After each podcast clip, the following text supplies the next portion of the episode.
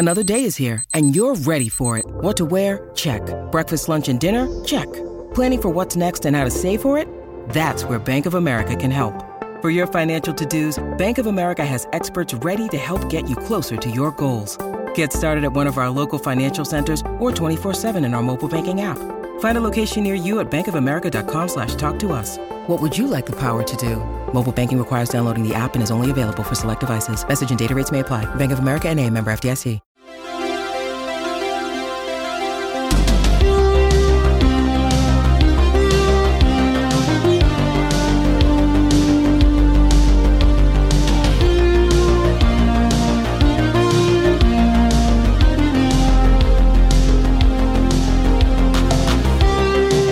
Welcome to Hot D, the officially unofficial podcast for House of the Dragon on HBO. I'm Jim, I'm Aaron. and today we're covering season one, episode four, King of the Narrow Sea. Aaron, you've seen it a few times now, presumably. What'd you think? This might be my new favorite episode um, because absent a big battle, which I feel like Game of Thrones, like usually when you have a big battle episode, that kind of is is it that that takes front and center. Uh, outside of like a, a battle, although we did have a an, an inter- interesting duel that was kind of sort of off screen, but kind of sort of in the middle of the screen. Uh, it did kind of everything that you want a Game of Thrones universe project to do. It's got the intrigue, it's got the sex, it's got the complicated moral and ethical dilemmas. Um, and the more I watched it, the more I saw people discussing elements of, you know, Alicent's relationship with Viserys, uh, Rhaenyra's relationship with Daemon, Rhaenyra's relationship with uh, Sir Criston Cole. Um, the more I'm like, this is a pretty cleverly constructed show that like there's this much debate and discourse um, happening among the ma- major characters and, and the major action. Um, and like I again, it feels very realistic from the relationships. You know, they're growing well, not growing, but growing apart between Rhaenyra and Alicent. And you know, I thought it was great to see Viserys happy for I don't know five or ten minutes of a House of the Dragon episode. Uh, I I really enjoyed it. I really enjoyed it. Uh, how about yourself? Yeah, me too. I think that's absolutely right. This is a pretty complex episode and pretty. Uh, there's a lot of room for debate on people's feelings on matters and people's uh, motivations, and I think that's what's super exciting about it. I will say, I felt more strongly that way until I went and I mistakenly watched, or you know, uh, unfortunately watched the I, I don't know what they call it here, but the inside the episode uh, Mm, thing at the end of the episode. Yeah. And th- they they spell it all out, right? They they spell out pretty much everything that you are questioning in that. And I feel like that did me a disservice because I like that when I'm able to sort of come up with my interpretation of what I just saw on screen and who is scheming and who is not and who's playing straight and where their affections lie. I want to be able to do all that, but when they just come out and say, "Yeah, Daemon can't get it up here. Uh, he's impotent." Um, that that kind of ruins the speculation because I'm wondering, like, does Daemon just change his mind midstream here? Is it like uh, he can't go through with it? You know, he had this plan to get back at the king or whatever, and now he just can't do it because Rhaenyra is too innocent and he's feels like too much of an asshole. It, it didn't seem like that. It seemed like it was just straightforward. Eh, he he couldn't get it up, so he slapped the wall and left. Um, I, I I don't know. I don't know how I feel about like being so privy to the authorial intent here. Right? Um, it Well- takes something away. It feels like sometimes. yeah, and we're also free to just tell those people to go fuck themselves because like it's not like sure, there hasn't make it on been screen. Yeah, it that's the doesn't- ultimate it- it- question. And and and these people lie. They're professional liars and storytellers. Sure, sure. And I've seen in Game of Thrones certainly where directors will give an inside interview and be like, "Oh, this is what why we're intending," and it's completely the opposite of what I got from the screen. And whether that's because of their own biases or the, the fact that they are trying to the, the, the trick and deceive, and you know, like impotence uh, can mean a lot of things. There's psychological, there's physiological, there's complex uh, mixes of the two. Um, so like someone saying that like someone's in, uh, you know, f- is, ca- cannot perform. There's so many reasons that like even then there's like Mhm. a huge cloak to kind of hide motivations and and and whatnot behind. So like.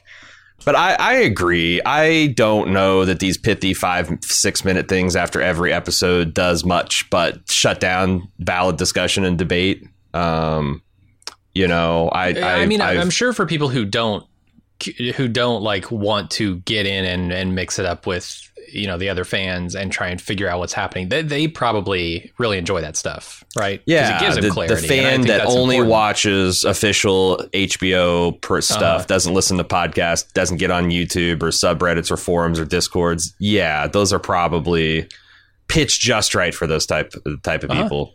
No, I think that's totally valid. I, I don't. That's wanna, not a like, bad type of person to be. Experience, yeah, that's great. I mean, uh, I, I won't say it's healthy to spend twenty plus hours each week uh, obsessing over House of the Dragon. Uh, yeah, it's kind of yeah. lucrative in my case, which is why I do it. But like, yeah, I'm not going to say that the, those fucking idiots are just watching an hour and in a five minute post show and going on in their lives. What a bunch of suckers. But uh, yeah, for sure. Uh, but for me, it was a little a little disappointing to hear it spelled out so black and white. Um, but I, I do still have a lot of questions, you know, and, and I think this episode is is better than being boiled down to a five minute uh, interview f- with the creators. So we'll Yeah. we'll talk about it when we get to those scenes. But yes, Do- I, do I think listen on second to- watch it was more it was more of everything I liked about it on first watch. do you listen to the official podcast? I do not. So they had a really interesting interview with the guy that plays Sir Criston Cole. Um, I haven't learned his his actor's name yet, and they talk about the fact that this is the first House of Dragon episode directed by a woman. Uh, uh, Clare Kilner. She's going to direct the next episode as well as the penultimate episode this season. And, you know, this is the first season of any kind of Game of Thrones show, maybe season eight, where they have, you know, HBO's really mandated these intimacy coordinators to make sure that everybody's input is heard and that no one's pressured to do anything wild. And, like, it felt like that that led in in the case of the sex scene between Criston Cole and Rhaenyra in like really fruitful directions because they were like talking about how awkward it is for both of them and some of that awkwardness coming into like just how what a process it is to disrobe a king's guard and you know that there's like that's it's, it's awkward but there's also this kind of like build up and tension and anticipation. And uh, it seems like the the actor's input kind of made that into a more emotionally resonant scene um, and yeah, I, I, that, that, you know, we're going to talk about because these things are all juxtaposed intentionally, just like the jousting was juxtaposed with the terrible, uh, you know, short, short, short-lived birth of the uh, uh, of Baelon there. Um, they're intentionally juxtapos- juxtaposing Alicent with Viserys with Rhaenyra and her two lovers here, and I think it's like I said, really interesting to analyze what all is going on uh, Yeah. there. for sure. That's good stuff. Uh, yeah, that's that's what I've come to the Game of Thrones universe for, and it feels like they're nailing it. Yeah, smut. That's what we're all. We're here for them. We're here for that Sure. mushroom flavor. I mean, what- I'm not not here for that, but also I'm here for the Yeah. intrigue. Yeah, that's the thing. Is like I guess the first time I was just kind of taken aback by how mushroomy it was. Um, but then then when I started rewatching and I you know I reread the relevant passages in Fire and Blood and I just came away of like I'm really amazed at how well they're blending the various threads of the stories that like you know Septon Eustace says this and Mushroom says this and the uh, Maester of this says this like they're really kind of trying to find like why would an histor it's not just this historical account is right but like where there, were these did these things come from nothing Mhm. and like you see that Rhaenyra like denies anything happened, and Daemon kind of like doesn't deny anything happens. And if you are a court, you know, a, a courtier, and you're you're just hanging about and you're hearing whispers, how would that be written down in a history book 200 years after the fact? I just feel like they're fucking nailing that aspect of it, and I that's hmm. one of the things I'm most excited because I was wondering how they they would just be like a choose your own adventure. Do you want things to be hot and horny? Do you want things to be stuffy and staid? Do you want things to be it- no, it's it's kind of like successfully blending, definitely leaning the one direction or other episode by episode, but you you understand why people said the things they did and and what sources that the Maester was quoting in Fire and Blood and it's it's been it's been really entertaining as a person that's into the lore and into the source material to see them just breathe life into it. Nice. There's still lots of hot D left to talk about. We'll be right back after the break. Discover why critics are calling Kingdom of the Planet of the Apes the best film of the franchise. What a wonderful day! It's a jaw dropping spectacle that demands to be seen on the biggest screen possible. We need to go. Hang on. It is our time. Kingdom of the Planet of the Apes. Now playing only in theaters. Rated PG 13. Some material may be inappropriate for children under 13. When you need mealtime inspiration, it's worth shopping Kroger, where you'll find over 30,000 mouthwatering choices that excite your inner foodie. And no matter what tasty choice you make, you'll enjoy our everyday low prices, plus extra ways to save, like digital coupons worth over $600 each week. You can also save up to $1 off per gallon at the pump with fuel points. More savings and more inspiring flavors make shopping Kroger worth it every time. Kroger, fresh for everyone. Fuel restrictions apply. And now, back to Hot D. All right. Well, I think it's about time we got into the recap. What do you say? Let's tackle the king of the narrow sea. All right. We start off with lords from across the kingdoms attempting to impress Rhaenyra in order to win her hand in marriage. She does not believe any of them are worthy matches. This is something that they have adapted from the books. There's mention that Rhaenyra takes this kind of tour around the kingdom. Um, and they even cite that there was a, a duel that broke out over her favor between these uh, um, the the lords of the Blackwoods and the Brackens, which we see depicted here. Um, they did some weird blending of set and setting. Like these are all river lords. Hmm, and okay. they're sitting in the Stormland seat of power, Storm's End. This is uh, Borros Baratheon. You saw him request the the Queen who never was his favor in the opening tourney. Um, Is that who this guy is sitting next to or whispering yeah, in her yeah. He's okay. he's the the lord he's of Baratheon, but yeah. He's the he's the lord of Storm's End, and but yet these are all the Riverlands lords that are courting her. And when she dashes out after the the violence breaks, and she's like, "I'm I'm done swiping left on all these fuckers." Uh, they mentioned that they're going to go. Uh, their next their next uh, ha- uh, stop was Bitterbridge, which is a seat in the Reach. So it's like it seems like they're going geographically centered areas. That built. So like I, I I wasn't sure, but it fe- felt like this was essentially uh, a scene to kind of sum up all those different paragraphs of this courtship. You know, it's like Gotcha. uh, she's she's dating, she's she's considering river lords in the Stormlands, and her next stop is the Reach. That's literally half of the Seven Kingdoms right there. Uh, right. yeah, she's doing a tour. Um, th- that explains the tour. You know, we we were wondering, okay, is this Dragonstone or what? But if it was Dragonstone, everybody's coming to her. She's out there doing the tour. It also explains, I think, early because I didn't get this when I was watching at first. The early goings of the episode, like Viserys seems a little hot, more hostile to Rhaenyra than you would suspect, and I think it's because he's kind of peeved. He's pleased with what's going on in Daemon, but he's also peeved that she has essentially blown up her own, you know, the thing that she asked for. At least let me choose my own hand. She's not really taking it serious, like. Borros points out that like you are kind, your royal tongue is cashing or is is is writing checks that your royal ass cannot ca- uh, cash. Like you are offending many powerful lords just with your dismissive and shit. Like you can think whatever you want, but like you know to make fun of these lords for being too old. Uh, for being too young, for being too wet, like it's you know you're, and then to just bounce on half of them, I, I I question Rhaenyra's readiness as a politician. Is all I'm saying. Oh, totally. and you wonder how, like, you know, she's got this acerbic wit from, I guess, Daemon. How that's going to mix when she has to, like, you know, handle matters of state later on. Mm-hmm. Yeah, she's doing the whole bachelorette thing here. Um, do you wanna know I, some- I do still, even after this episode, wonder, you know, who's going to get the rose, right? Like, uh, Criston Cole seems like a very good match, although the oath pretty much prevents any of that. So, Do you think the rose might be held? The rose might be held by many hands at some point.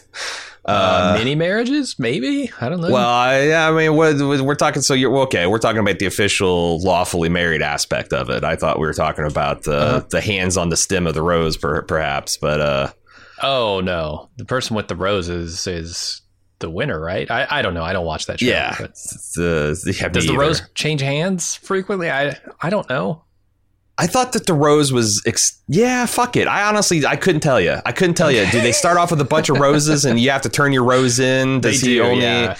Yeah, Each, that's it. each contestant gets a rose and Turning a rose, he eats it right in front of her, and then she weeps and she's thrown out of the show. I think Yeah. that's how. That's that's pretty much how it happens. Uh, For And. I'll not be told otherwise. Um, so I, do you want to hear? Here's the thing about the uh, this duel that breaks out. I love it because it, it- Who who did you say this guy was? Bracken, So um, the, the the real mouthy one. the Blackwood is the kid, Uh-huh. and the Bracken is the kind of like uh, older uh, kid the bully. mouthy one. Yeah. Yeah, And then he decides to fight this kid, which can can only go wrong, right? There, there's no good Right. outcome when you decide to fight a child. You you Yeah. either win, and, you, and congratulations, dude, you just beat a child. yeah. You You, look like ran that cold. asshole. You ran that cold steel through a twelve year old's belly. Congrats. Yeah, Or you lose and you're dead. yeah, Great, Yeah, uh, double and- unimpressive. Yeah, and the twelve year old ran his cold steel through your belly. Mhm. Uh, did you? So you want to hear some behind the scenes? Yeah, Um, this uh, Blackwoods and Bracken is one of the oldest feuds in the Seven Kingdoms. It dates back to at least the Andal invasion. You'll recall All that right. Westeros was originally settled by the First Men. Mhm. Uh, then, some thousands of years later, uh, it was partially conquered up to the neck by the Andals. That was 4,000 years ago. These houses have been feuding uh, Wow. to the extent that they don't even remember why. Like, they both say that the other was the illegitimate liege lord that uh, stole the, the seat from each other. Neither of them are the ruler of, obviously, House Tully is ruling the Riverlands now. And this is just kind of a nod and a wink because, like, this is something. Martin, this is something I really admire about Martin is like this world is fucking populated. Like the castle that the old uh, Dondarrion guy is mentioning, Blackhaven. You know, uh, he's talking about it having a moat. You know, this, this deep, dry moat, and and the uh, wick, uh, the uh, World of Ice and Fire. It's mentioned that this castle's moat is so deep it's said to be bottomless. Some people think it's bottomless. And this was the castle where Sir Barristan the Bold got his start. He bar he he he borrowed a mismatched set of armor at 10 years old and entered the tourney as a mystery knight and started his career. Like all these locations have like rich history to them. Uh, even minor ones like the house seat of the Dondarrions, who gives a fuck? But Martin has like spent a lot of time with the map and thinking about like, oh yeah, here in in uh, uh, uh, 297 AC, that it's it's kind of crazy. And this this feud going back is something else because like every once in a while you'll see in Fire and Blood or the World of Ice and Fire, just out of nowhere, the Brackens and Blackwoods are at each other's throat. uh huh. It's wild to me that in a world where houses keep four thousand year old grudges alive, that Viserys would wonder how can Lord Corlys still be salty with me. My God, it's been three years. Yeah, you wonder if that's like self-interested, you know, kind of like, yeah, Sure. sure, there are other houses that get, but we're we're Valyrians, man. We should get over this shit. Yeah, we're dra- yeah. Um, it's also like you know, I think you're supposed to understand this is more like Rainier uh, Rhaenys's commentary in the first episode that like you've got all these young lords who've never been able to distinguish themselves in battle, and here they're looking to you know, get a fine Targaryen princess, and if not, then maybe bloodied in combat. Uh, they're just spoiling for a fight. well, maybe attend the next tourney because it gets pretty rowdy there. Yeah. Uh, all right, where we going to ride back to King's Landing, where Damon buzzes Rhaenyra's tower on Caraxes. Uh, not the not the last time he'll buzz her tower in this episode. Heyo. I did not realize that a dragon wing uh, flap was so powerful. Holy cow! It nearly capsizes this boat. I mean, I was wondering that too, but on the other hand, like those dragon wings are about the size of the ship's sails, and those Yeah. sails are designed to catch wind. The so uh huh. yeah, um, and it's not like it tipped. It's not like it capsized it, but it did, you know, knock It people down. uh, yeah, not it gave, gave um, Rhaenyra a good knock on the head. It'd be funny if he killed her. like what? yeah, imagine like imagine like uh, when she shows up and Viserys, you know, like uh, she she uh, or the, the boat shows up and and Daemon's already into is like, oh, I'm giving you this crown, brother, and Viserys is about to take him back and. You know, the Lord, the, the the one of the Kingsguard runs in. Is like, my God, Caraxes just buzzed her con, and killed Princess Rhaenyra. Like, Jesus, Daemon, Mm-hmm. what an asshole. So But Daemon Rhaenyra returns. also likes it. That's the other thing. Is like Yeah, she likes the bad boy aspect of her uncle Daemon. Oh yeah, for sure. Uh, we we go to Daemon returning victorious as the king of the Narrow Sea, but he does acknowledge uh, to the king that there is only one true king, and Viserys congratulates him on his victory, and the brothers become friends again. You love to see it. Yeah, this is like literally from the books talking about the whole realm applauding the two brothers reuniting, and kind of like you can hear, you can almost feel an audible ga- like a sigh of relief, like oh, thank God, we're not going to have a Targaryen civil war. um, Right? but yeah, I thought it was this was played perfect. I love Daemon swaggering up to the King's Guard and like letting them put their the point of their swords right to his chest.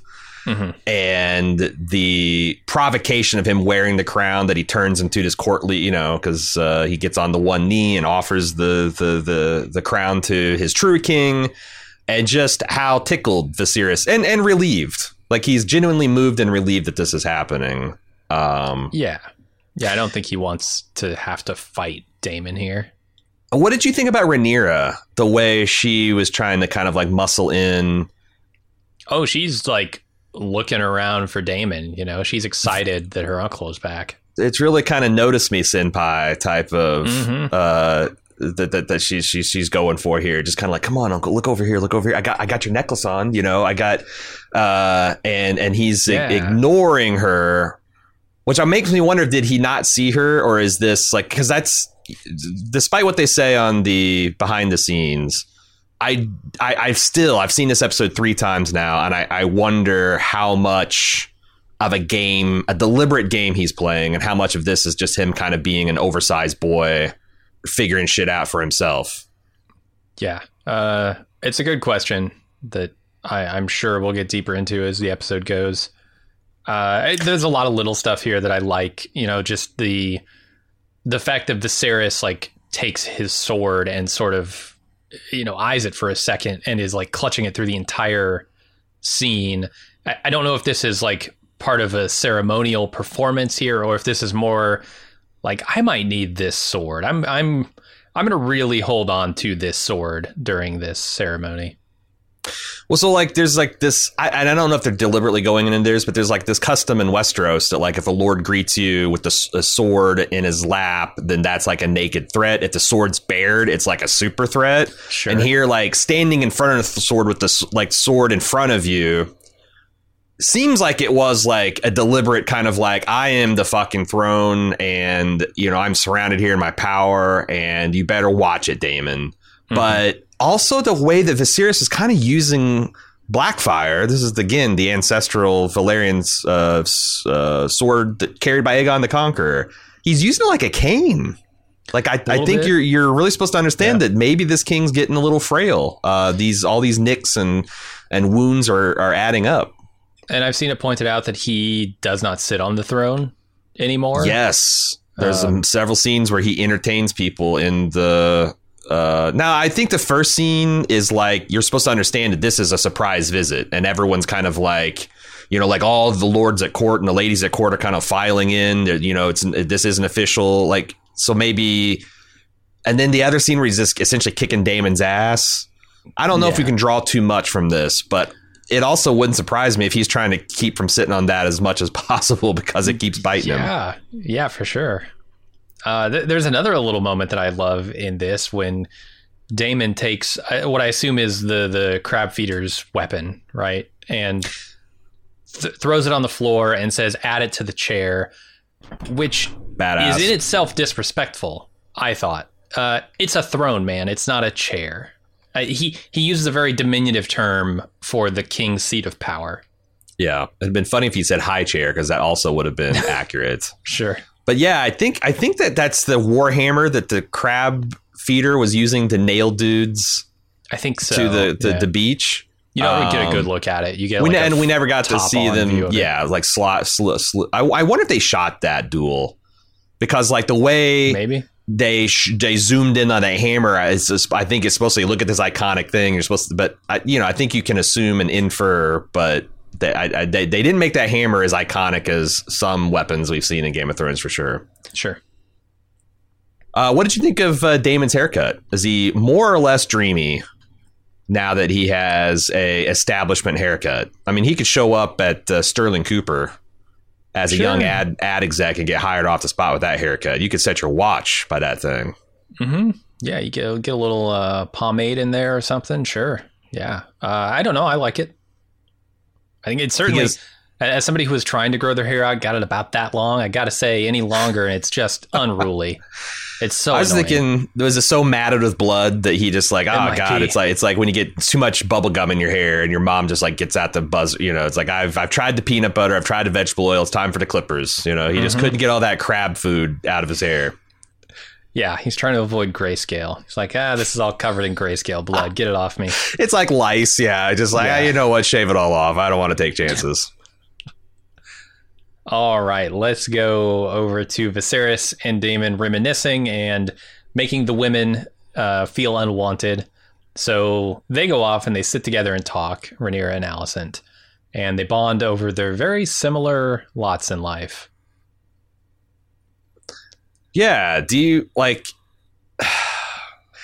Alicent reminds me. I think you're supposed to think of Alicent a lot of Sansa, and early Sansa was all about this life. She was all about mm-hmm. finding her lord husband and getting married and having children and making him happy and being the lady at court. And oh my God, it'll be all my dreams. And then you see Alicent's been through through three years, but like no one takes her seriously.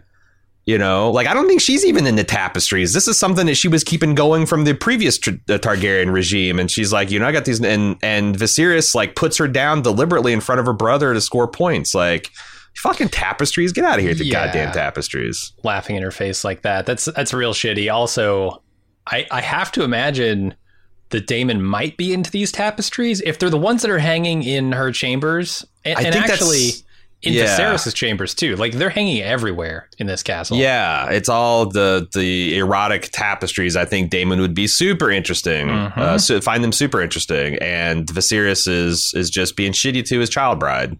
Yeah, um, and like it makes sense that he's a little frosty the Rhaenyra because again, you know, she's not even supposed to be here. She's supposed to be on her Mhm. way to another uh, bachelorette show. Um, but yeah, it just feels like they really make this they.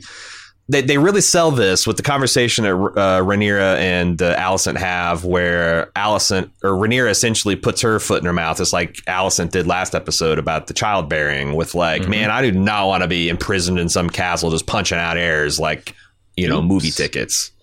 And Alicent's like, oh, you mean like me? And that scene that we're going to get to here in a minute, where Alicent is trapped with this screaming child, no one there to help her. Which Jesus, shouldn't she have literally an army of people to be just like, take this screaming whelp, you know? But the way those those windows, we point this out in instant take that like they're very much like prison bars, and she is here just utterly alone. Uh, and being and, and when she's not alone, she's being used. Yeah, no, I really love this conversation. It's a moment where both of them realize that they are more similar. They're in more similar situations than they want to acknowledge, uh, especially Rhaenyra, right? Like she thinks she's uh, s- somehow different. She thinks Alicent like made a stupid choice and she's angry at her for it, but then realizes, oh, actually, she didn't have much of a choice. Yeah, Uh, just like I don't have much of a choice. Um, she finally gets Alicent's Alicent's position, and that's what like reconnects them. And I yeah, and I just felt it. so like she says how few friends she has because like you know when she was the lady Alicent, you know, uh, she had Rhaenyra and she had other friends at court, but now that she's the queen, there's this remove. You know, Mhm. 'cause she has got real power. Um, and she's no longer just a person anymore. Um, and as a young girl, that transition's been tough. And she's starting to start to have doubts of like, hey, maybe all this courtly love is bullshit. And maybe I did want something more, or I at least wanted a husband that respected and, and, and paid attention to me.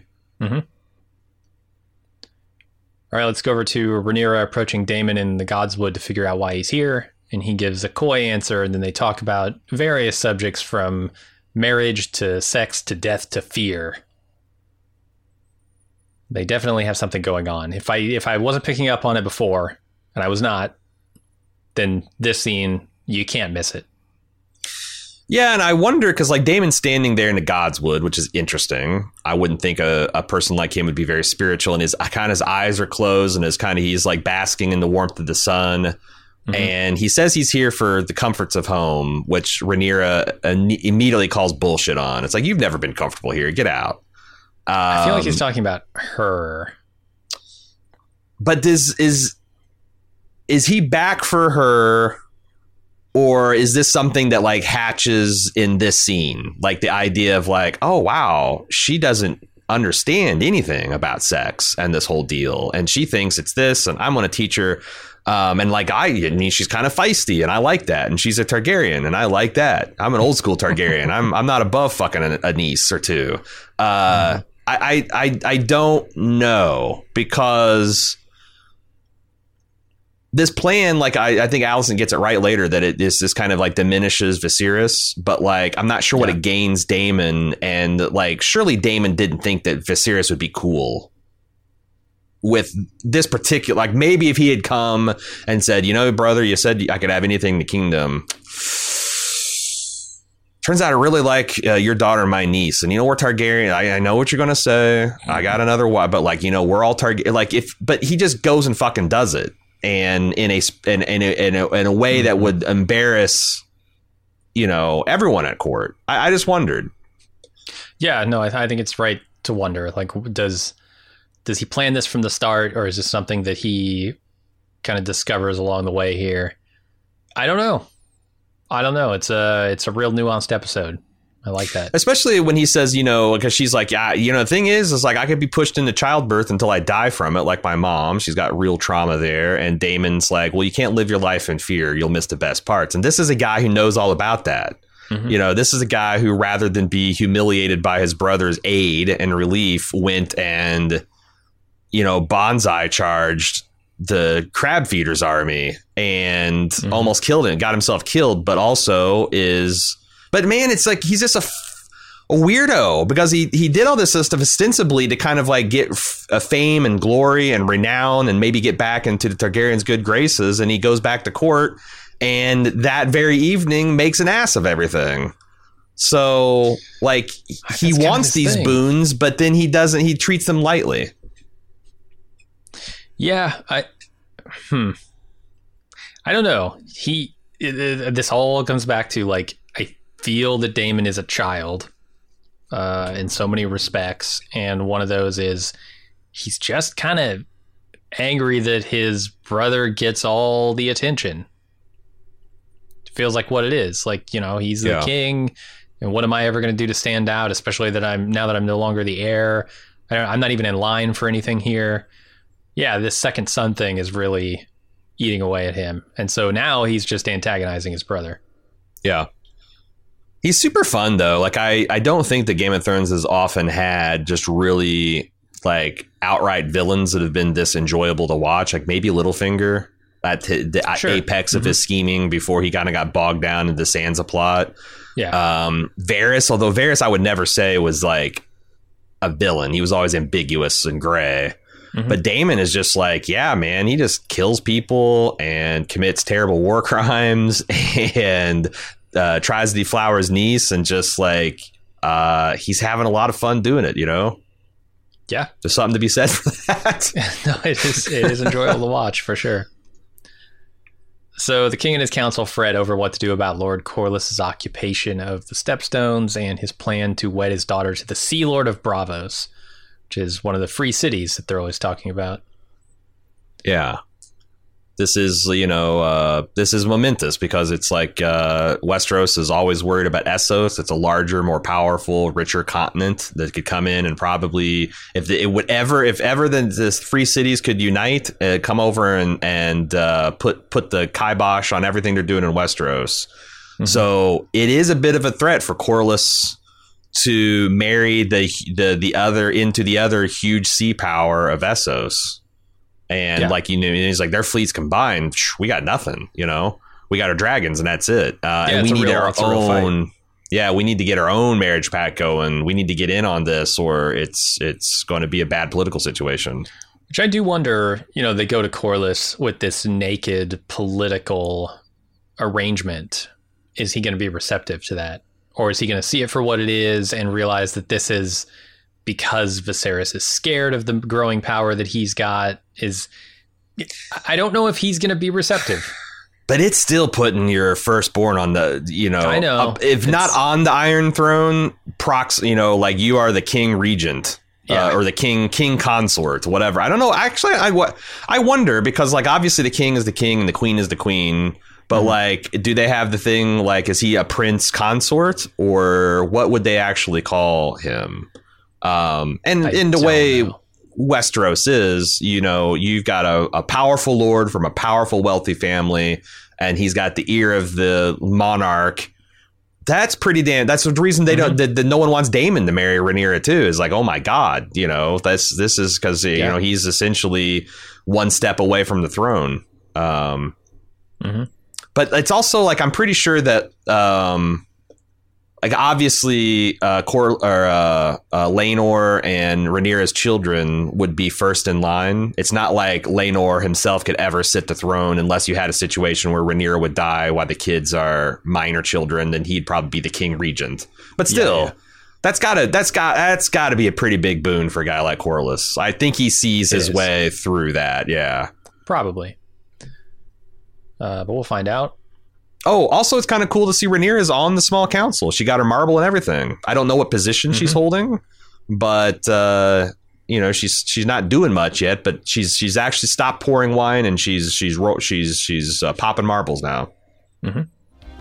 There's still lots of hot D to talk about. We'll be back right after the break. And now back to hot D. Uh, all right, let's go very quickly over to Alicent, who tries to comfort her crying daughter. She's Uh, in mom jail.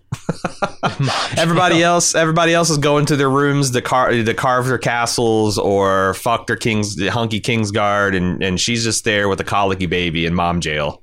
hmm And that evening, Rhaenyra enters her chambers where she finds some peasant clothes and a note with a map waiting for her. She puts on the rags and sneaks out of her chambers through a secret passage where she finds Daemon waiting to take her to what I'm going to call Lowborn Mardi Gras.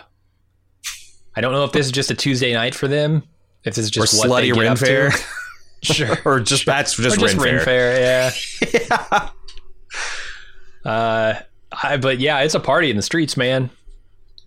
It really is. Like I, I wrote in my no- uh, notes that she's exposed to all all manner of strange drinks, shows, and even witchcraft. We got a an eyeless Mm-hmm. witch wanting to foretell her death.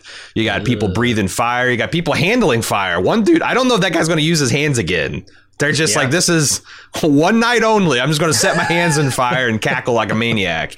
Uh, but some pyromancy, uh, acrobatics, tightrope Mhm. walking. It's just man, this this, these streets of silk or wherever that that I think that we're supposed to be at, Flea Bottom, uh, it does seem like a real party.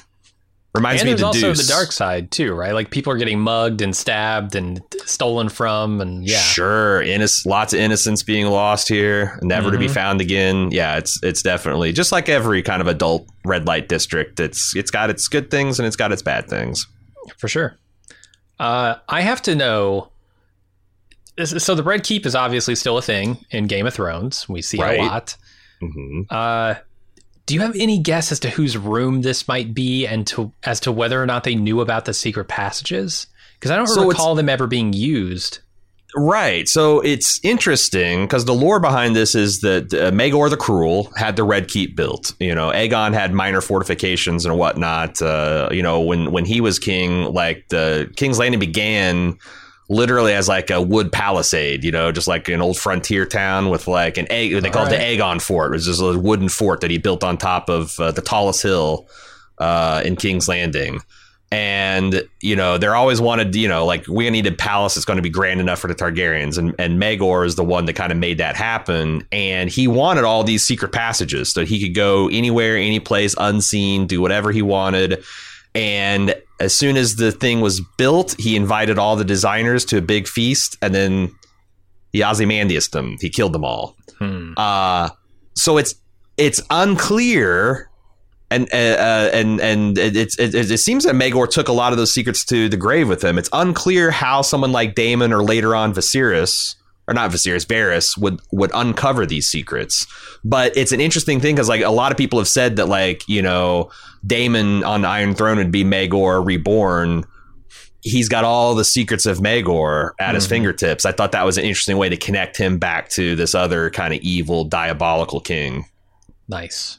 But it's not clear to me how he would uncover. Like I'm, I'm just guessing he kind of mischievous, kind of adventurous. Uh, you know, he's just kind of creeping around, pulling on various sconces and tapping on various, you know, mantles, and you know, he's just got just, just mapped out as much as he can. Yeah. So I, I guess these secrets are gonna like. I don't if, know if Rhaenyra dies, assuming she she eventually dies at some point. But like, are these secrets gonna die with her because she knows about them now? Well, that's the thing is like there was you'll recall there's a lot of speculation in Game of Thrones about like oh Tyrion knows all these secret tunnels into the Red Keep that might factor in the Dany invasion and then fuck all And came then, of yeah. it. So Right. yeah, Okay. Yeah. So maybe Tyrion did know. Maybe this gets this information makes it out of that room. Um, Viserys bathes, and Alicent dismisses the servants and washes his body, which is covered in just open sores. He's in Mm, bad shape. yeah, it's not good, and and you're really seeing the duty and the dutiful wife uh, here that she like Mhm. uh, the way I read this is she's kind of like taking pity on her husband and you know seeing his obvious discomfort with his his servants you know caring for him in this intimate way and not very not, not like he said they're not especially their their touch isn't especially kind they're just kind of debriding this wound the way like a fucking Sure. nurse would or something so Abrade it until it goes away. Uh, which here- you here's the wonder because thought- because like you know I guess a lot of like burn victims they say this like the, the the doctors and nurses are the devil to you because they're just hurting you.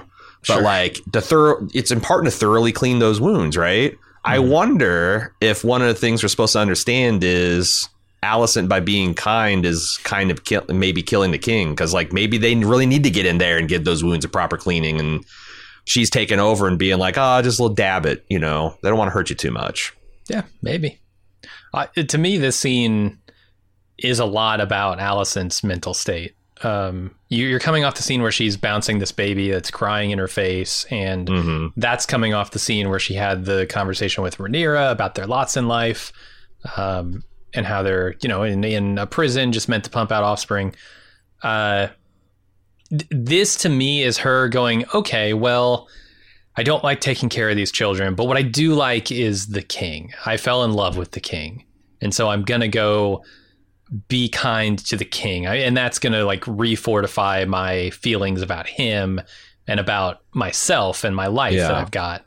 Yeah. And I, it just, I, I think it works momentarily here, but, but boy, by the end of the episode, obviously she's right back to, oh God, this is my life. Yeah, and I think that like this conversation Rhaenyra had because they haven't talked in a long time. Seems like it's been about mm-hmm. six to twelve months since last episode, and Rhaenyra has been on this whirlwind marriage tour. And you know, Alicent's like happy to get her friend back, and maybe they're the air is cleared between them. And then Rhaenyra drops this truth bomb. They're like, "Oh God, I whatever happens to me, I hope I don't get your exact fate." And it feels like it really. Mhm. You, you see just her noticing, like, God, this sucks. Taking care of this screaming child. God, this sucks. Screen, uh, cleaning out my husband's back wounds. God, this sucks. Being, I just had my nightly glass of wine. I'm about to dr- the the the sleep and in this day, and I'm being recalled to his royal presence to service him. Ah, you know, like she's she's uh, all this stuff is like with Rhaenyra's words fresh in her mind is is really, um, really driving a lot of discontent with where she's at. Yeah, and then the juxtaposition, like you said, of these scenes with Rhaenyra and Daemon running through Lowborn Mardi Gras and her servicing the king are like very much contrasting the lives that they're leading, right? Um, Yeah. and and the freedom or lack thereof that they have because she's stuck in this now. Like, there's no way out of it for her. Sure. But Rhaenyra is like right on the threshold, being like, I I don't want this. You know, Mhm. I, I've seen the fate, and I I can choose here. There's So- also that kind of like you know if you're the fir- you're the first married couple that has kids in your friend group and your friends are like hey we're going downtown to go drinking and dancing and Totally. woo! And yeah like Alicent's looking at uh, Rhaenyra sneaking out with her hot uncle to the streets of Silk and she's like God damn it I guess I'll just drink Mm-hmm. my wine and go to sleep you know Yep.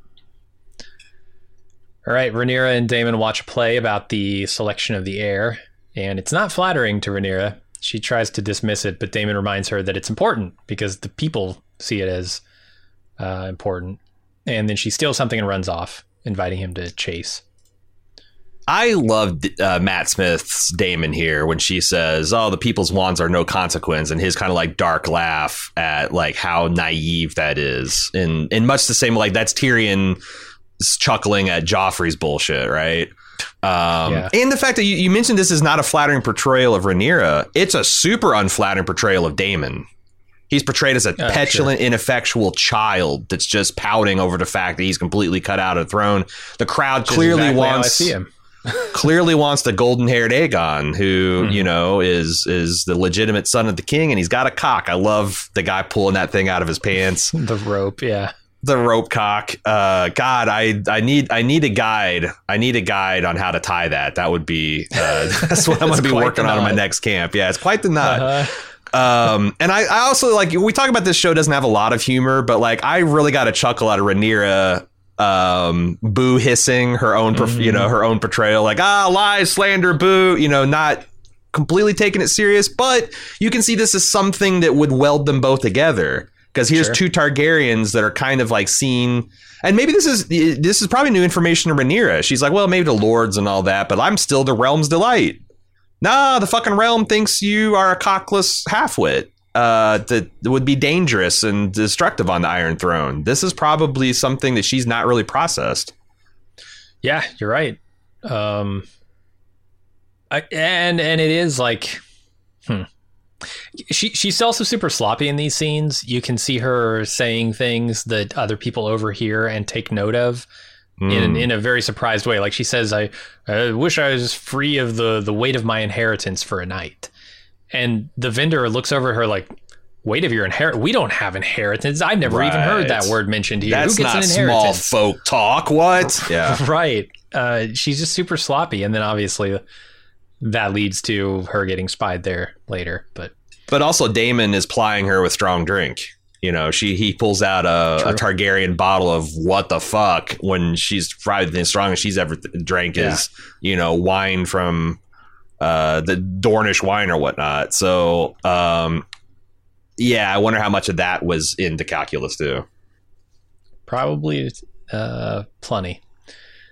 All right, let's go. Speaking of drinking, over to Alicent, who drinks some tea and gets ready for bed. Uh, and that's pretty much it. Yeah, they're contrasting the lives they're leading here. Like many moms trying to break out of uh, a mom jail, she turns to the bottle uh, as her only respite. Uh, Damon chases Rhaenyra through the streets of King's Landing, eventually catching up to her after she runs into Sir Harwin Strong. I wondered if you'd recognize him in the darkness. Well, she says his name, so it's pretty easy. She says Ah. Sir Harwin. Oh, did she? Oh Yeah. shit! Because I actually, man, I missed that. I because like on the second watch through, I'm like, I think that's it totally um, is, yeah. So that's the uh, that's the soul guy who was turned on and aroused by her coming back to camp covered in boar guts and blood.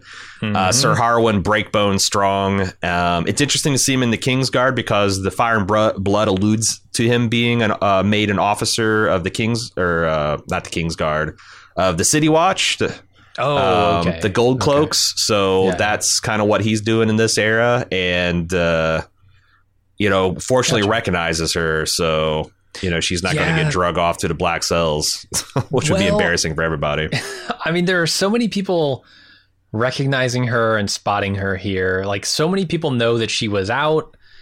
She's. It, I don't know if this matters. Here's the thing. Like, Sir Harwin spots her. You know, she's been spied on by Mysaria, but none of this matters, right? Because eventually she admits to it. It's not like this is. The, the only way in this that this could matter is if word spreads beyond the family here. If if Sir Harwin goes and talks with some other lord um, because they're considering, you know, putting their Rose in the running for uh, her hand in marriage. Yeah. And word about this thing with Daemon gets out through her, through him or Mysaria. That could be a problem. Uh, someone pointed out, I think it might have been Kim Renfro pointed out that like at some point Daemon pulls her her disguise is like she's disguised as some boy, and he Yeah. pulls her hat off, revealing the Targaryen signature platinum blonde hair, Mhm. almost implying that Daemon wanted to be seen. Which takes me back to this being some kind. I don't know that like I would ever give Daemon the credit of plotting a plan, but like he's got something that he wants to have. He wants to be seen. He wants to provoke some kind of confrontation. He wants to inject some chaos in the situation, and that seemed plausible to me. And and, and yeah, that that act is like he no longer wanted to be undercover at that point. Yeah, second watch, I was definitely picking up on something that Daemon's doing there. Because yeah, you don't you don't just forget that oh we're supposed to not be seen Yeah. and pull both your hats off. All right, Alicent's awoken in the night by a servant who says the king has requested her presence, and they have some pretty uninspired sex. Meanwhile, Daemon and Rhaenyra end up in a pleasure den where all manner of sexual conduct is on display. Gets them both uh, a little too aroused, and they start making out. But before it can go any further, Daemon ends it for whatever reason. Uh, unfortunately, a young boy sees and recognizes them. Leaves Rhaenyra with the worst case of blue ovaries ever. Sure. in King's Landing. Um, I this is stuff is like I said, this is straight from the to- the tome of Mushroom. You know that uh, there's this line about uh, the way Mushroom tells it is that Rhaenyra really wanted to fuck Criston Cole, but she was shy because she'd known that he wasn't a virgin and she was. So Daemon's like, I can show you how to pleasure not just men but ladies too. And it began with kissing lessons which we see them. And then he took her to the streets of silk and showed her all manner of ways that uh, men and women can can pleasure each other. And and I, it's interesting how they blended those kind of approaches into it's a single night you know essentially. Like they did have the passion of kissing. He is like you know like this. And she's like she's not shy about being there like she is feasting her eyes all about at the coupling and the, Mm-hmm. I mean, the- look at the fucking tapestry she lives with. Come on. and the tap yeah she's she's she's she's like living in the fucking uh hugh hefner's mansion Mm-hmm. uh and she's all she he gets her all sexed up uh, he's essentially saying that like you know uh, sex is not just for uh, not just for the it's not just for procreation it's not just for the man's pleasure it's something that everyone can enjoy and it's great and you should get into it and you know he's turned so why does things go bad at the end? The show, the uh, the after show said it's it's uh, a case of impotence. But what brought on the impotence? Because I think about his failure to perform with Mysaria. What are the things that are in common here? Is it is it that like when Rhaenyra wanted him bad and he was playing the like hard to get, that really turned him on that power? Because it seemed like there was a power exchange happening where Rhaenyra was going to you come up come at the the the Danny, and maybe that turned him off.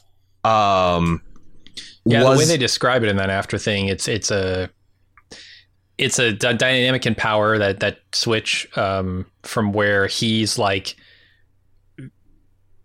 he's arousing Rhaenyra at the beginning, and then she gets way into it more than he thought she would, and then she's like kind of taking the power in the scenario from him, mhm. and that turns him off. it's a boner killer. Yeah. Uh, do you think there's a part of it like that he intended, you know, them to be seen in the streets of Silk and for people to whisper, but he didn't really intend for her to be this hot and heavy, and he wasn't ready to Possibly. like he expected a little more deflower resistance, his yeah. his niece. You know that he knew that would be like a. He's trying to find the middle path between you know getting exiled by his brother and getting what he really wants. I think that's definitely possible. Um, he wants the rumors to spread, right? Yeah. And he wants her to seem to the king like she might have been sullied, as they describe it. Um, and so that she'll be worthless to the king, and therefore he'll marry her off to to Daemon. Yeah, I think I think that could be part of a plan here. How much? Okay. Do you think him and Masari are still a, an item? or has she completely thrown him over in favor of being the white worm here in, in, in King's Landing and being the informant of Otto Hightower? Uh, what what part of him being rejected and spurned by his other mistress plays a part in his courtship of Rhaenyra here? I really don't know. I'm not sure if he's even aware of how wrong that's gone. Hmm. I, I, I get no indication on his attitude toward Mysaria this episode. Like, he's always been shitty to her, right? he's Yeah. I mean, two episodes Uh-huh. ago, he was lying about them being getting married and having a child, and Right, just using even her as tell a her about for it. power. Yeah, it's hmm he's always been shitty to her. So I don't know if anything has changed in their relationship. Yeah. but clearly Mysaria's side of it is is going all kinds of wrong. She doesn't. She's like spying on him actively Yeah. for one of his enemies, right? I mean, Otto is definitely not a friend of Daemon. Sure. Um, but it's interesting. and They, this is we. I don't think we've talked about it, but this whole scene is being contrasted with Alicent being summoned to the king's chambers late at night uh, to uh, you know have sex with him, and she's just laying there. She's just doing the the starfish. Staring the dreaded ceiling. starfish maneuver, staring at the ceiling. But like he checks at one point, he checks in on her, like, "Are you okay?" And she's like, "Oh yeah, yeah," and smiles and like it gets bright. And then as soon as he goes back to the perform, she just like like her she goes the you know dead eyed slack face. Um, Mhm. And it's like yeah, it's like I think it's like even literally like Viserys or um, Daemon is voicing over that like sex is not just for pleasure for the man, it's pleasure for the woman. And you're seeing Alicent like you know, not always, you know not that's not Right, required to get heirs, you know. Yeah, totally. Um, but they, they also show the like the you know there's also the subtle pow- uh, um power imbalances. Ra- Rhaenyra technically is outranking Daemon. She's the heir to the throne, but she's also a very young girl. You know he's a mighty warrior, uh, needing his protection in this environment. It should be said, Mhm. and it's a classic kind of.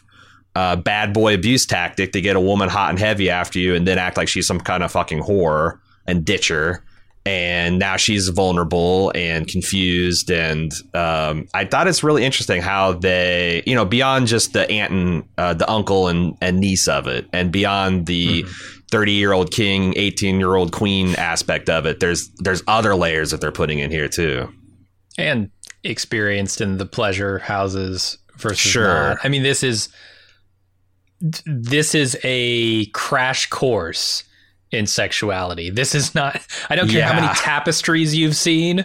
There is nothing Right. that prepares you for this. Uh, sure as your first sexual experience. So, yeah, there there are a lot of uh, taboos. it's a far cry from making out in the back seat of a car on lovers lane right being there in the the, yes. the inner perversion of a sex house with your uncle yeah Mm-hmm. Yeah, it's wild. All right, Rhaenyra returns to her chambers and calls Criston Cole inside. She's determined to fuck someone on this night, so she seduces Criston. she's hot and bothered and she's ready to bother somebody else um, I love Criston's expression when he sees Rhaenyra coming through the front door of It's her so chambers great. again. Right, right. like what? Huh? Huh? Yeah. Again, there's not a lot of laugh out loud moments, but there is some Mhm. wry humor in this episode, and him getting completely flummoxed, and then flummoxing for real. Um, Yeah. I thought this was interesting because there was a lot of discourse on this too. Because let me ask you this: first of all, I uh, before we get to this, um, you know, a lot of people said, "Hey, it's nice to see women enjoy sex on Game of Thrones," and truly, sure, it is. Um, I thought this was a really nice shot. This did seem like two young, awkward people, believably having sex that maybe they're kind of secretly thinking they shouldn't be having. Um, I thought they did a good job of showing that Sir Criston Cole was not like uh, completely about it, but he also wasn't resistant. And it seemed like he had, con- you know, by the time it takes him an hour and a half to get out of the armor, by the time he's put aside his snowy white cloak and his, he was ready to set aside his vows. Yeah. Um, he, he has a moment where he's like bent over thinking, Am I going to do this? Am I going to do this? yeah. He Stands up, Yep, I'm going to do this. And he goes, he just goes to it. So Sir Criston could lose his life for this easily. Sure. Certainly lose his position and and be disgraced. As, as far as the power imbalance of it all, can Sir Criston say no to this? that's my question, man. I where does his oath end and the orders of the princess begin? I really don't know. Yeah, like if an executive assistant just really loves her boss and really finds him sexy, is that still not unseemly?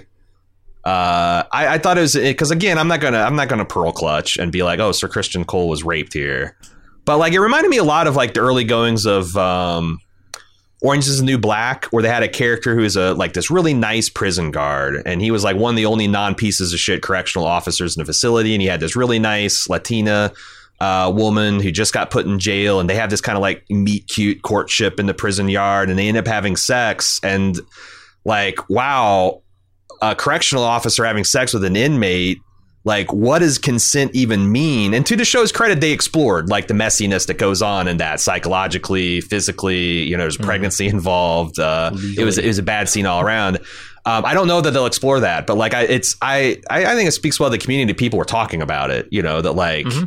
and again, that's where the delicate balances of power because Sir Criston Cole could absolutely say no. He could be like, you know what, princess, uh-huh. I took a vow you can't do this. I'm not going to dishonor the king. I'm not going to dishonor you. And like he probably wouldn't have lost his life. But it is, you know, like he's supposed to obey. You know, she he's a sworn shield too. Like obey every order. We see Kingsguard take that to extremes, like the Mad King. We love Sir Barristan, but he's he fucking let Ned Stark's dad get torched in the audience chamber, all kinds of bad, horrific shit that he stood by and did nothing because that's what he interpreted his oaths. Um, Arys Oakheart talks in a novel about how, man, I, I'm so glad I got sent to Dorne because I don't have to beat Sansa Stark anymore for King Joffrey's pleasure. He's an honorable man, didn't want to do it, but fuck, as King said, I just think it's, um, it's, it, you know, Rhaenyra, she's a little girl, literally, uh, Sir Criston Cole's twice her size and all this armor, certainly more physically strong, certainly probably more even worldly in, in that manner. But mm-hmm. it's it's uh it's interesting thing that I think was definitely in that, like his reluctance and his kind of like the persuasion of it. And and I also wonder like where this goes from now because the next morning, oh yeah, yeah. When she's being summoned to and and or summoned by the queen, like you can tell that Sir Criston Cole has no fucking clue what the relational calculus is on this. Yeah, I don't know how you you come back from this. Uh, it's so, so, it's intentionally murky, right? Like there are so many dynamics at play here yeah. that you're supposed to be confused because I think Rhaenyra is confused and Criston is confused, and they're just kind of like figuring their way out of what is a weird situation. And because uh, because you look at Rhaenyra, she's got to be thinking about Daemon in this. I was just about to thing. say that it's that, you can almost see it in her face. Like, yeah, she's banging Criston, but she's thinking about Daemon. And they confused the issue even more last episode where they had Criston and her bonding because I felt like Criston is the best choice for her, and and barring the oath, they might have gotten married themselves. So like, and the fact that he's a base-born bastard that has no like, yeah, there's in no sure, realm sure. do they ever get together officially. But yeah, yeah no, there's there's a there's an actually sweet relationship there. Right. There's it's not political, but there's actually something a mutual attraction. Uh, but you mentioned the Daemon of it, like not for nothing. Daemon and Criston Cole are forming to be arch rivals. You yes. know, and that's that's uh, what I uh, love about it because it's not just like oh how do they navigate this from a legal and political standpoint, but from a guy who I, I think wants Rhaenyra, Daemon, um, mm-hmm. and a guy who got Rhaenyra, Criston, in in the ways that I think Daemon wants Rhaenyra, uh, that's going to be an extra, you know, bit, especially with a guy as as petty and angry as Daemon. I mean, you look at the way he's he's responding to Viserys here and antagonizing him. Yeah, Criston is going to be on that list now. If he wasn't before, yeah. he's gonna he's gonna be number one with a bullet. Oh yeah, yeah, I don't know that Daemon laughs off this provocation like they no. he did on the bridge to Dragonstone. And it's and it's not his fault, right? like I mean, sure he could have said no here, but it, you know, you, you, good luck pointing that out to him when you're literally the girl's no. uncle and yeah. you tried to seduce her in a brothel. Come on. Yeah. Yeah, yeah, you should have said no. Really, really, Daemon. I should have right. said no. Hmm. Yeah, but Daemon, I don't think has any problem being a hypocrite. Oh, of course, so, of course. There's still lots of hot D left to talk about. We'll be right back after the break. And now back to Hot D. Anyway, let's go over to Otto getting a message in the night from the White Worm, or at least the White Worm's uh, messenger, who we should recognize as the little boy who saw Daemon and Rhaenyra in the Pleasure Den. Uh, do you recall another person in Game of Thrones history that used children as spies? Uh, I do. I can't remember if it was Viserys or Littlefinger. Varys. We- I- you and I both are Yeah, trying to do sorry, yeah or add Jesus. yeah yeah yeah. No, I understand why it's happening. Varys. Uh, yeah, Varys. That was his little birds. That was his secret uh, communication source that Qyburn later hijacked. Um, Mhm. Interesting. Se- seems like a free free cities thing. Seems like seems like a Essos. Ah, kinda tradition. yeah. Interesting. Varys hails from Well, there. It makes sense because both Varys and you know Mysaria, from what we know, were used as children. Uh, and they grow up and they don't they see it as a natural order to use children themselves um, Mhm. in various in various ways. So yeah, that that tracks. And I bet you know they justify it by saying, "Well, better for the children to be used by me, who's going to be I'm not going to cut their cock and balls off and sacrifice to some demon god. I'm just you know rich, yeah, I'm just cutting their tongue out so they can't tell anything and and you know giving giving them candy. You know, hmm it's it's so it's fucking twisted. It's Game of Thrones. Uh, the next morning, Mysaria wakes Daemon with some tea, claiming to be his protector. But the messenger boy that gives her coins is the same one who reported to Audio, Audio, Auto the previous night. Yeah. Uh, yeah, this this should connect the dots, right? It did for me on, on Um, first watch. Yeah, I think so. That like these these are all she is the uh, uh, connected to the informant that, that's working for Otto, um, and also that she's realized that like you know we have skipped several years by from her perspective forward in time, and she has gone from being a uh, uncommon whore to uh, a the mistress of the prince of Dragonstone to ma- uh, mistress of whispers for hire like she's she's trying to find her way. Like how can i be? Yeah. and she's like i the skin trade can only take me so far. I'm getting political now. Uh and i'm i'm i you, you know where where does she go from here? Yeah, that's the thing. I, I guess Daemon was just a stepstone, like we especially since her chief patron otto is getting dismissed at the end of this episode. Yeah. No, she'll have to find some, how well is she going to climb the ladder of chaos I mean, let's not forget that Otto still has a daughter who's married to the king, right? Like it's and the king You feels true. like we still the kingdom and the the realm and the king owe you a debt. So And and can can he stay mad at Otto long if Alicent's in his ear being like, you know, Right. I clean these boils really good for you, and my dad's a good man, and he kind of got real, you know. uh huh.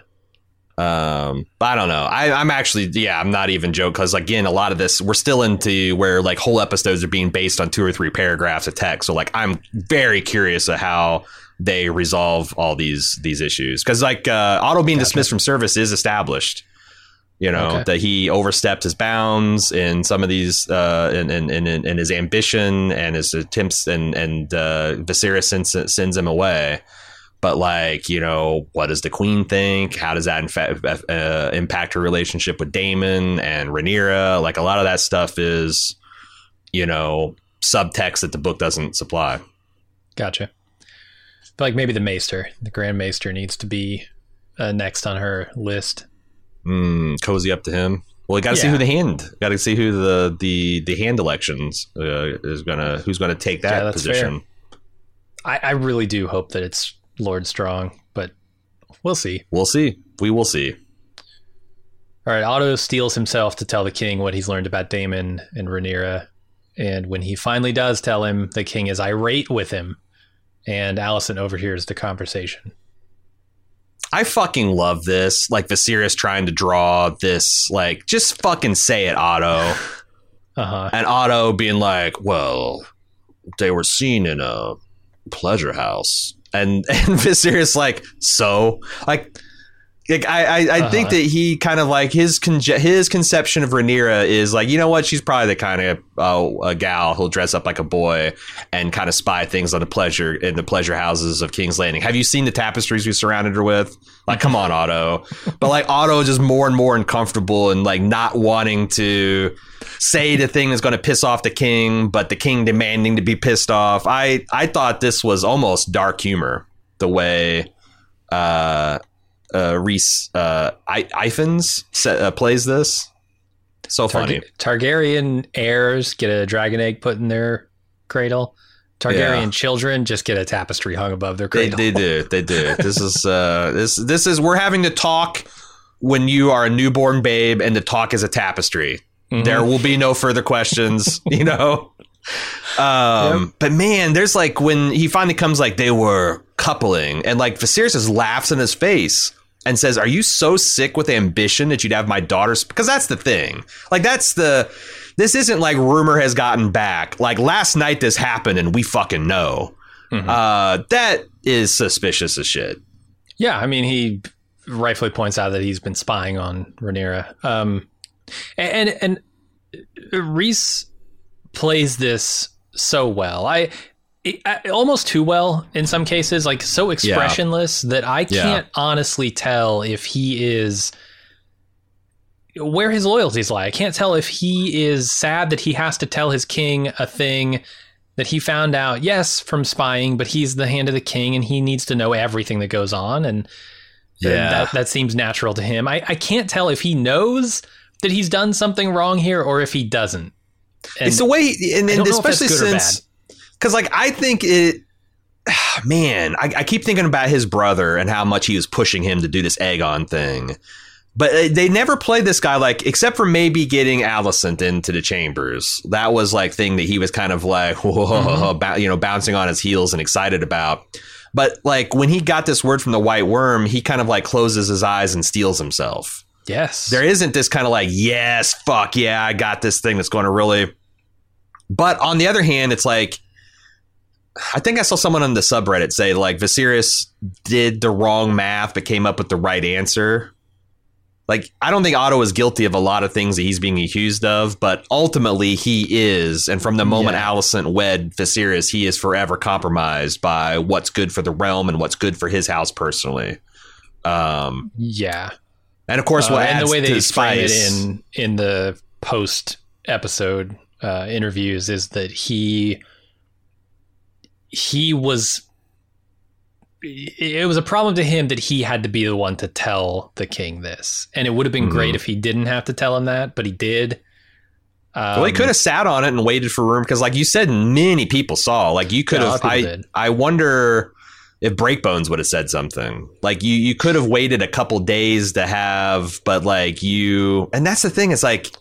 God, I thought he would be a little bit happier because this is something that he's got this hate boner for Daemon, like their chief rivals. They established that from the, the early goings in the first episode. You'd think he'd have a little bit of glee of like, Mhm. oh, the king ain't gonna like this, and maybe he's not gonna like me for telling him, but he's really not gonna like Daemon.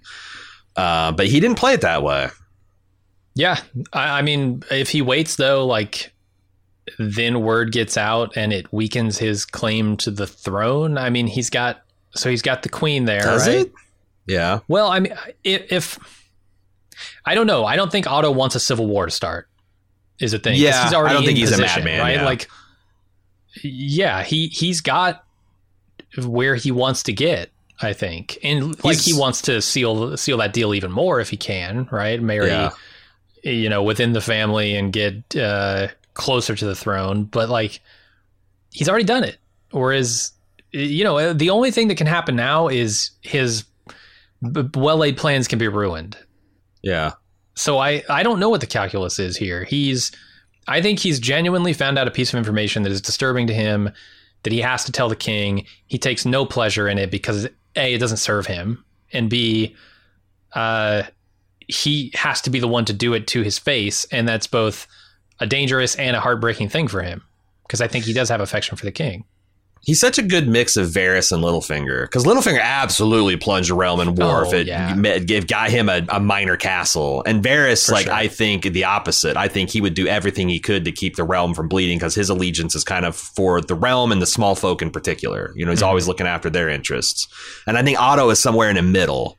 Where like he's definitely Yeah. not full on Littlefinger crazy, but he's a little bit more probably because he's got a cock and balls, a little bit more ambitious than Varys was. Sure, he is. You know, he actually has children that he has to care about their standing and position, and the you know he's got a brother that's putting the foot on the gas and, and all that. And what makes the, the scene extra spicy is Alicent's sitting in the uh, Daemon Targaryen trademark lattice work antechamber of the Uh-huh. uh, you know uh, uh, uh, yeah just just hearing the whole thing. Totally. Uh, and then the next morning, Criston awkwardly brings Rhaenyra a message from the Queen. Uh, Rhaenyra meets her in the Godswood, where Alicent asks her if the rumor is true. She admits to some of it, but denies that Daemon ever touched her. And Alicent warns her not to lose her virtue. Oops, too late. Uh, it wasn't with Daemon, but it was with Criston. Man, it's interesting seeing these girls play at politics because like Alicent is coming like I man, Alicent's coming in with like a head full of uh the Sansa steam, like self-righteous, I can't believe you did this and you know, okay, maybe your maybe your uncle goaded you into this, but you are a fool for ever putting yourself in a position where your vir- virtue can even be of doubt, you know. Um and Rhaenyra is responding by being like, you know, actually questioning my virtue is an act of treason. Like they're both like launching these bombs at each other. Um, and you know, Alicent's feeling hurt because in her mind, she architected this dream situation where Rhaenyra can do her duty but have the choice of any man in this and and was Rhaenyra done spit in her face? And you know probably fucked her uh, uncle in a King's Landing gutter you know?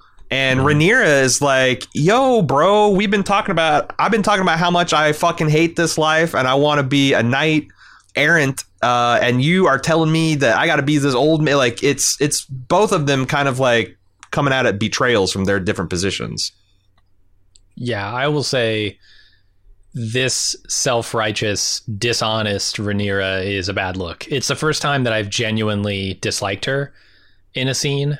Um, I felt like she's made mistakes before. I felt like she's done things that I wouldn't do, but I really didn't like her in this scene. Uh, she's kind of un like honestly she's kind of unlikable and that's she's Uh-huh. always going for the put down and the insult versus like she she seems like she can't really es- de-escalate things. Um yeah they're they're really priming us for what it's going to look like when uh you know she has to to take more of a charge in politics. Like you know you can see all these chickens are circling around looking for a home to roost in um Well, it's the first time I think that she's leveled that at someone who I didn't think deserved it.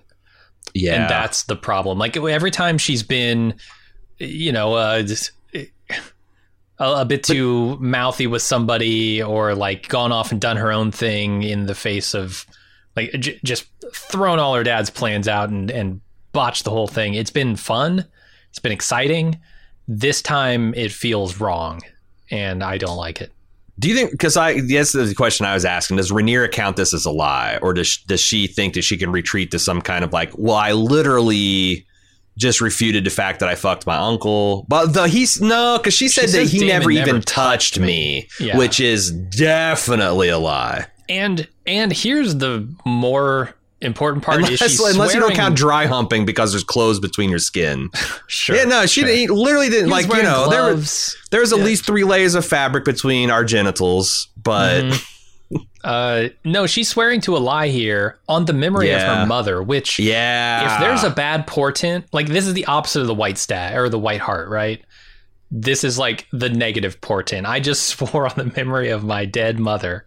Especially since she took so much comfort from her her dad doing the same thing which makes me Yes. almost wonder if that weird look she gave him at the end was her thinking what if this is just a ploy like he's gonna you know like he's gonna Hmm. say this and just because she did she just like uh on you know on my mom uh I think if you reverse the order there, then I would take it that way. Perhaps um, if he, you know, had sworn to her after she had already sworn a lie on Right. her mother's honor, um, her mother's memory, then I would think that. But no, I think earlier it was like, oh wow, okay, he's serious about this.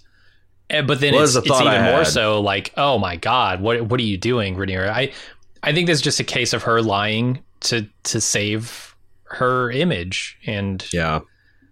yeah, it's a bad look. I, I don't like anything about her in this scene.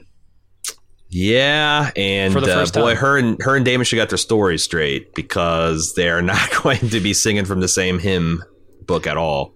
Definitely not. Uh, let's talk about that. A very hungover Daemon is escorted into a private audience with the king. Viserys accuses him of defiling Rhaenyra. Daemon implies that he did and then suggests he marry Rhaenyra to him. Instead, Viserys sends Daemon home again, or whatever, uh, as long as he never sees him again. Just go away. Uh, man, he says like he's just kicking him Ooh, In yeah, the kicked guts. in the kidneys when you're Yeah. that hungover. Can't feel after a whole night of drinking, and God knows Mhm. what Mysaria Mysaria uh, pumped you full of, and says your heart's blacker than I even thought. Uh, mm-hmm. you know, and and he like like yeah, he's like you know you're a dragon. Who cares what the lords think? Uh, Aegon did it, and when he's like you know boy, you're no Aegon. Oof. Um, Yeah, this is where I'm wondering if you know this is part of his plan to to make Rhaenyra seem worthless to the other lords, right? Because she's uh, sullied, as they say, uh, so that Viserys will marry her off to him. yeah. It's possible. Well, and there's also the you know speaking of the the power dynamics and imbalances and all that. There's it's I thought it was a great line where you know Daemon's like you and I fucked our way through the streets of Silk as it as at younger than her age, and he's like, well, we are both men. It's different, you Mhm. know. Um, which is a far cry from the like what of it when my when he finds out his daughter was was cavorting into pleasure houses. I thought that was interesting too. That you know there's like Yeah. you know obviously there's this dual double standard down to our day, let alone medieval fictional planetos. But yeah, Uh-huh. and Rhaenyra is going to point it out later in the episode again, um, and Viserys is going to be like, "Yeah, so again." You think it's a little weak for like I, I felt like Viserys is putting Daemon on double secret probation here. Like it's literally Sure. the thing that you were sentenced to last time that ended up in you provoking a crisis of state. Mhm. And then you fought a war to get over it, and now we're back here, and I'm going to do this. And just go go back to fucking Runestone to your bronze bitch and trouble me no more. That Yeah. felt weak to me. super weak. I mean, there, there's no consequences for Daemon. Daemon does whatever Yeah. he wants, and then the king just says, "Don't do that again." And Right. Daemon does it again, and he keeps getting the same answer. So, yeah, Mm. why would he change anything? All right, Alicent assures Viserys that Daemon is lying, and Rhaenyra remains a maiden. She's not, but not because of Daemon, at least not directly. Yeah. Uh, again, Alicent, she's really going to bat. Two episodes in a row for Rhaenyra. Mhm. Uh, even though Rhaenyra has put her off on a little, little thin, spindly branch here.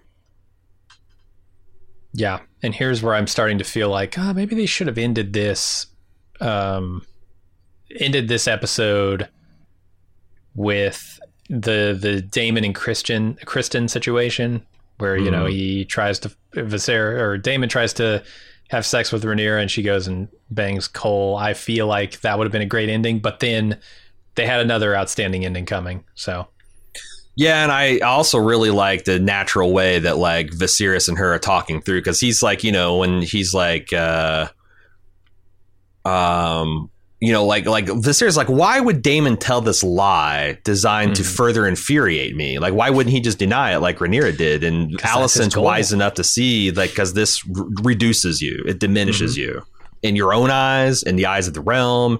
Like it's it's a victory. Uh, because goddamn, Alicent is smart when it comes to political calculus. She's got a lot of her father's uh, tutelage and blood in her. It seems. Sure. And, and part of me right is through it. You know, does Corlys have anything to do with this, right? Coming back Mm. from this joint venture, which was a calculated way of getting back at the king for perceived slights. Um, is is Corlys saying, "Hey, yeah, go back and fuck with the king while Oh, is and he the keep him biggest shit distracted stirrer? Yeah. While I'm down here doing other things, uh, shoring up, you know, the free cities and getting alliances with them, and hoping that the king is too distracted with Daemon shit." Yeah, you, you can you can see them in their war tents, like chewing on turkey legs and drinking wine, and being like, "Did you hear this shit I heard in King? I heard the Otto suggested that Rhaenyra marry her two year old brother. Isn't that fucking wild? You know what, Daemon? You know what, Daemon? You should fucking propose. You should do. I mean, did Otto's already put his foot in it? What's it? You know what is it? It's yeah, like I Corlys like setting him up for it would be pretty funny.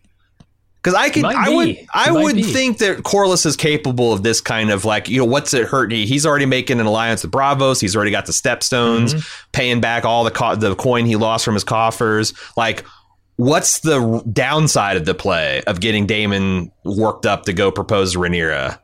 Like, Sure. he wins no matter what. And and if he does have further things that he's trying to do, um, keeping the king distracted from dealing with the stuff that he's doing is probably valid, Yeah, for probably sure. valuable. Uh, all right, Viserys calls Rhaenyra to his chambers to try and press, impress upon her the importance of her position by showing her the prophetic inscription on his dagger. He also tells her that she'll marry Laenor of Velaryon. She asks what he'll do about his traitorous hand, Otto. He thinks it's fine. Uh, Otto's just an ambitious man in a realm full of ambitious men, but she only agrees to marry Laenor if he deals with Otto.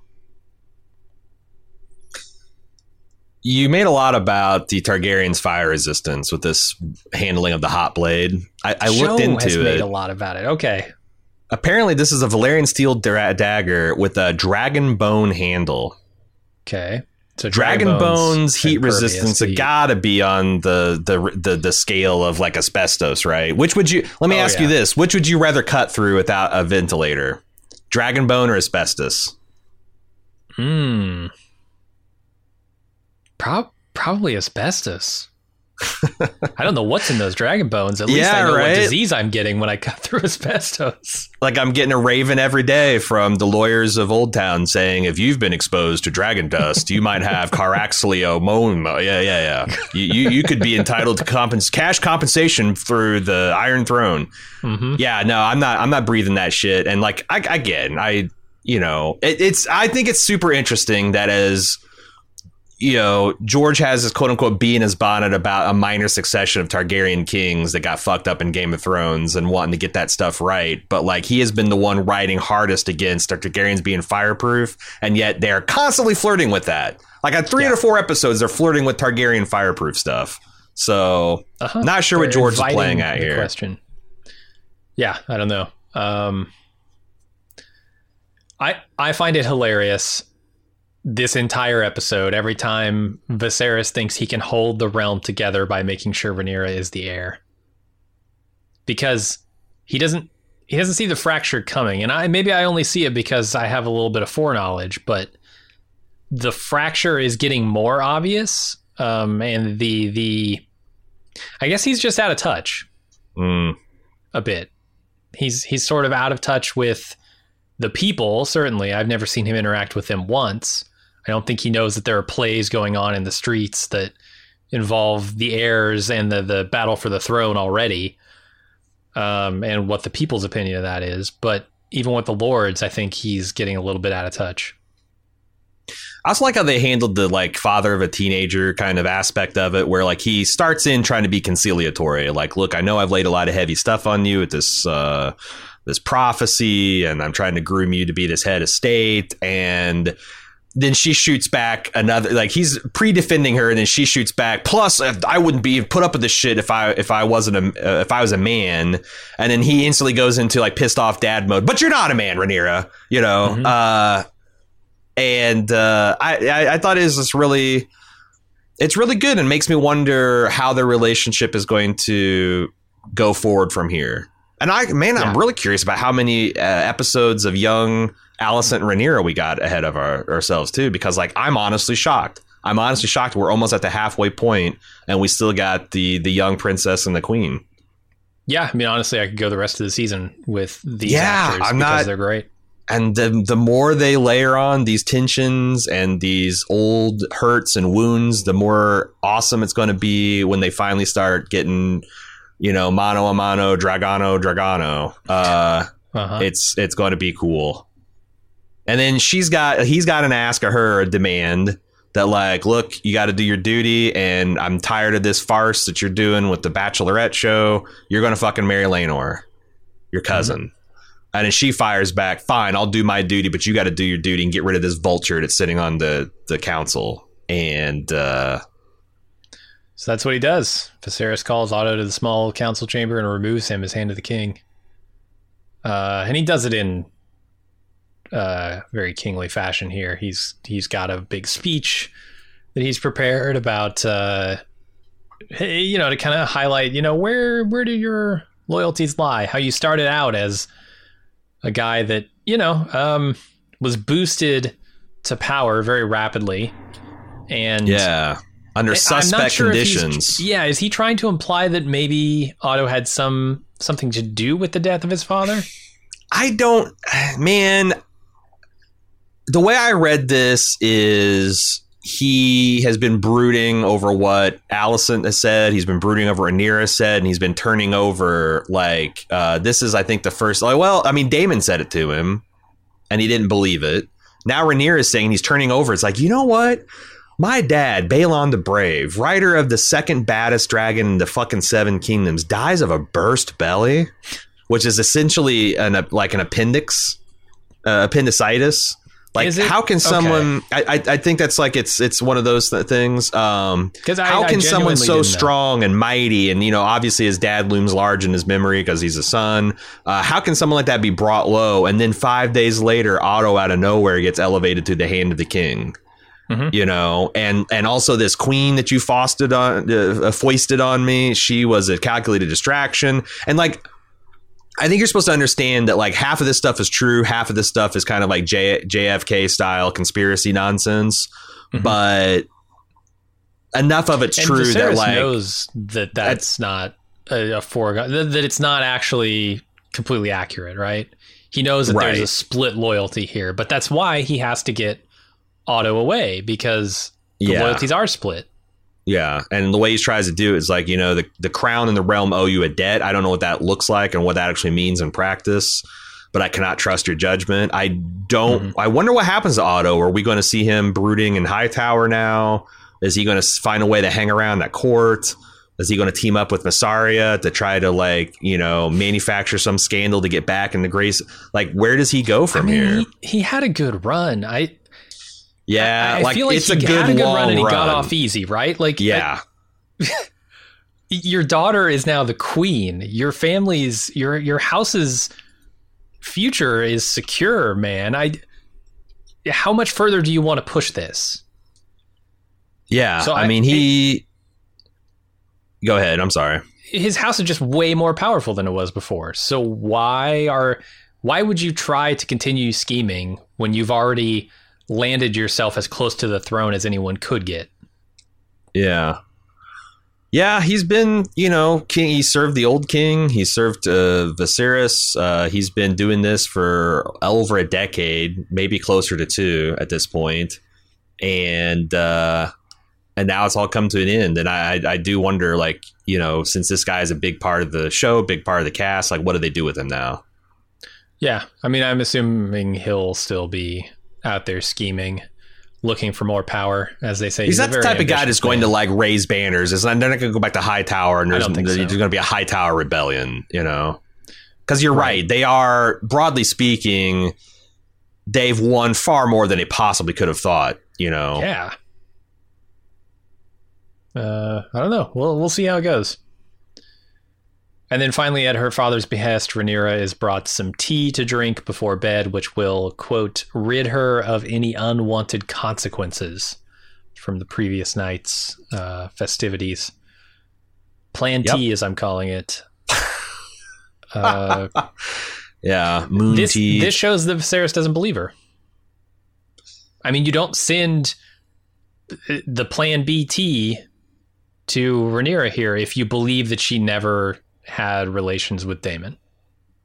I wonder if this is like the old adage with the Soviet uh, missile reduction treaties: trust but verify. Like I Mhm. believe that you didn't have sex with Daemon, but we're going to drink the tea so that you don't fuck it up with Laenor. You know, because the, the only thing that can harsh this is like you showing up to the wedding with a swollen belly. Because like you know. Mhm. Um, whatever says- might personally think about a woman who have sex before marriage, the realm would think a certain thing, and it's just not going to happen. I mean that that's not trust. Let me ask you this: Is not trust. Sorry. Because here's here's here, okay. Here, so the maester leaves the tea on the table and, and walks off, Uh-huh. and and Rhaenyra looks at it thoughtfully. What do you think she does? Uh, I think she pours it in the it pours it out the nearest window. I don't think she drinks it. Do you think Sir Chris is this? How strong is the seed of Sir Criston Soul Cole? I don't know, man. yeah. I don't know. We'll see. Um, Uh, can can he can his seed storm a uterus as well as it can dehorse a Targaryen? Because if so, we and, and she pours that out the window, we might have we might have some trouble. We got some trouble. Yeah. We got some, we got a baseborn git in the heir of the uh, the the the throne's womb here. I don't know. let's complicate this, man. Why not? I mean, that's that's more exciting. So yeah, let's do it. Okay, All right. Tea out the window, baby in the belly. Let's do it. yeah. Uh, it's uh, all bastards all the time here on House of Dragon from here on out. Mhm. Um, interesting. We'll see. We'll see uh, how this uh, plays out in the weeks ahead. Let me ask Is you that this. it? Oh, you got some. You got you got something to propound to me. Okay. One last thing. It's not possible this is the same tea that Alicent's drinking before bed, right? She's not trying to prevent any future heirs. I wouldn't. I don't think she's copping a. I wouldn't uh, think so. Cersei because Cersei had elaborate tactics to make sure she never had Uh-huh. Robert's uh, children. Uh, I, I I don't I don't think so. No, I think Okay. she's drinking. She's just drinking mom wine. All right. That's it. Mom mom's drinking wine because the babies are crying. you know that old saying.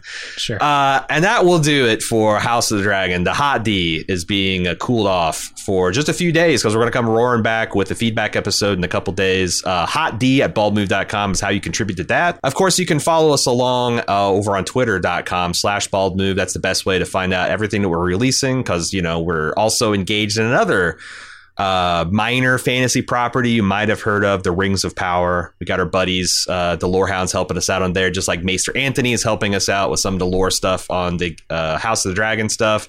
Double Dragon, uh, Maester Anthony's take on increasingly not just House of the Dragon, but also Rings of Power. You're getting double your Double Dragon. Uh, it'll be out later this week as well. And of course, Sunday, the night, the big event, uh, we'll be watching episode five and talking with it with our uh, club members live, and they can interact with us. If you want to get in on those instant takes and instant talks, uh, check out the club, support.baldmove.com. Uh, all right. We'll be back again in a couple days with feedback. Hot D at baldmove.com for that. Until then, I'm Aaron. and I'm Jim. See ya.